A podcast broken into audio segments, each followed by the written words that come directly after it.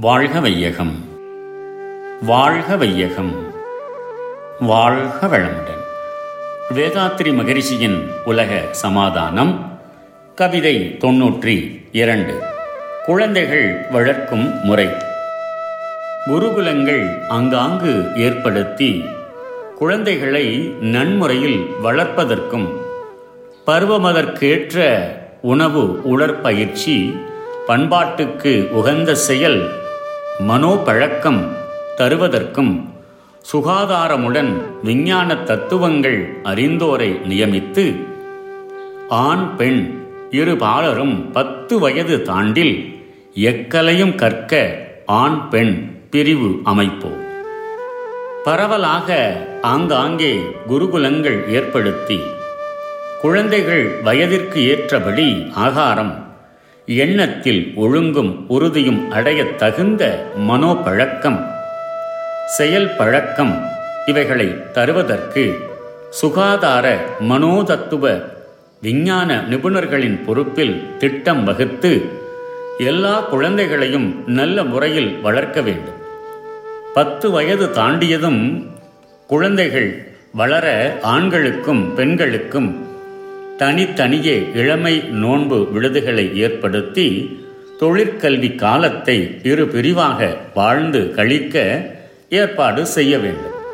ஆண் பெண் நட்பில் ஒழுக்கம் ஏற்பட இது மிகவும் அவசியம். எந்த திட்டம் வகுத்தாலும் ஆண் பெண் நட்பில் ஒழுக்கத்தை மிக அக்கறையுடன் பாதுகாக்க வேண்டும். இவ்வொழுக்கம் மனித குலத்திற்கு வாழ்வின் இன்பத்திற்கு அடிப்படையான செல்வம் ஆகும் வாழ்க வளமுடன் May the whole world be blessed by the divine. World Peace by Yogiraj Vedatri Maharishi. Poem 92 A Good System for Raising Children. In all villages and towns, wherever necessary, the residential schools should be established Education should be given according to the age. Good education comprises four aspects. Learning language and mathematics, learning skills to produce commodities and articles needed in life, learning the philosophy of nature, learning the facts of nature and of the existence, functions, and results of life force, body, mind, biomagnetism, and consciousness practicing moral behavior to achieve a clear understanding of actions and results according to the cause and effect principle in nature.